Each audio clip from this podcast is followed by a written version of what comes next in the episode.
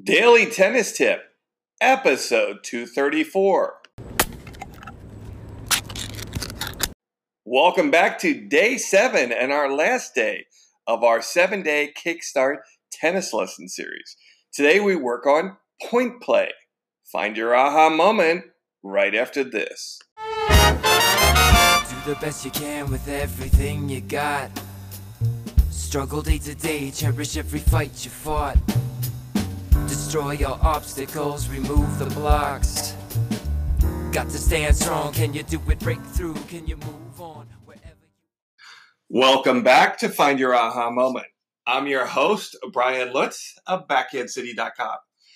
Check out my Accelerator Tennis System. It's a fresh start guide on how to play smart tennis. I geared it towards beginners, lapse players who are looking to get back into the game, and anybody who's playing tennis or taking a lot of lessons and hit a glass ceiling.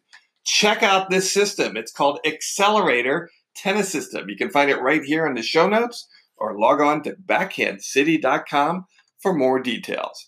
Well, today is day seven of our Kickstart Tennis Lesson Series, and today our focus is on point play. Now, you've gone through the six different progressions of how to kickstart your tennis game. And of course, day seven's focus is point play. Now, a lot of times through all the first six systems, I do allow time for point play within those systems, but for simplicity's sake, I'm going to focus all of that on day seven here. Now, there's four different ways you can practice point play. First is situational point play. We've talked about in one of the episodes with situational drilling. Now you can add a layer of competitiveness, competitive, competitiveness to it. Easy for me to say. For instance, you could be working on your return game when you're down love thirty. Okay, servers, servers serving at thirty love, and you need to fight back and try to figure out how to break from a deficit. It's a very common position to be in, and it can be good to strategize ways to work back into situations. And a lot of times it just comes down to shot tolerance. In that situation, when you're working on your return game, you need to get a lot of balls back and you need to hit deep and consistent. So what is shot tolerance? No, it's not what happens when you're at the bar with your friends. Shot tolerance is what's your comfortable rally length? How many balls do you like to hit in a row? And one of the things you learn from situational drilling and point play is what are your tendencies? For me, for example, I like to play pretty fast. I go three or four shots, and then I want to get into some sort of offensive position where I'm ending the point. So my shot tolerance is three. If I start practicing more, I want to rise that up because I can't be so one-dimensional and have just that sequence of shots. Sometimes you're going to need to have a, sh- a higher shot tolerance to find your way through a match. Do some probing. Figure out what your opponent's made of. And this is the value of point play and rehearsing practice points within certain situations. You can also do it when you're serving. How to serve a game out when you're down fifteen forty. Now, we're not going to go into each specific example here. I can save, save that for some of my online courses, but you get the idea of the value of point play. Tip number two for point play practice is live ball.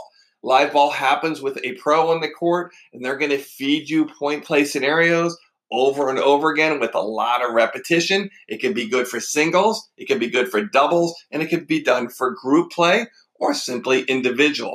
But the idea there is to just keep the urgency, and the pro keeps the pedal to the metal. He or she's a bit of a maestro and creates rapid fire scenarios that players need to adapt to so they can become really good at point play.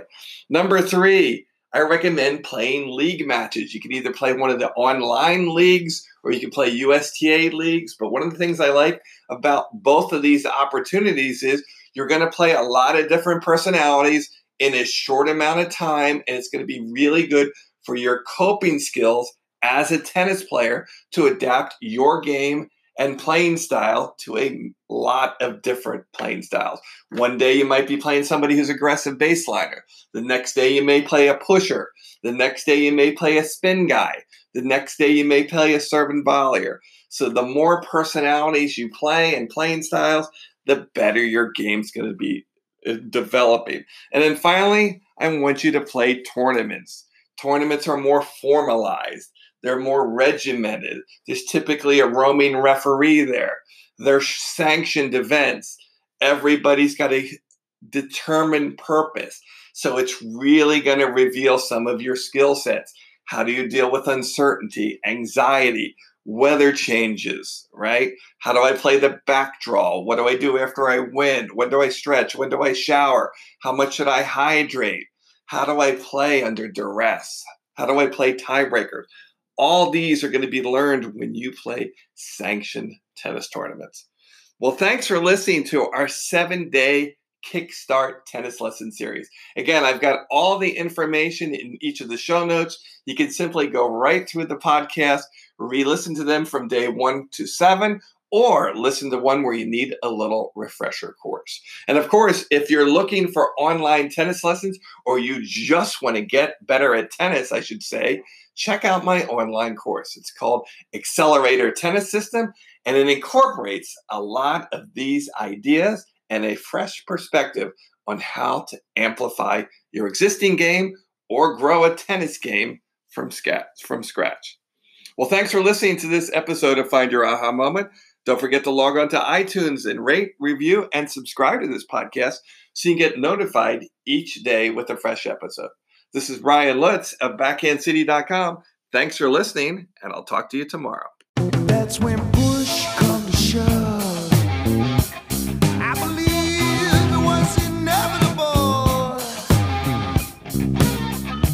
That's when push comes to shove. Could this be the one that got away?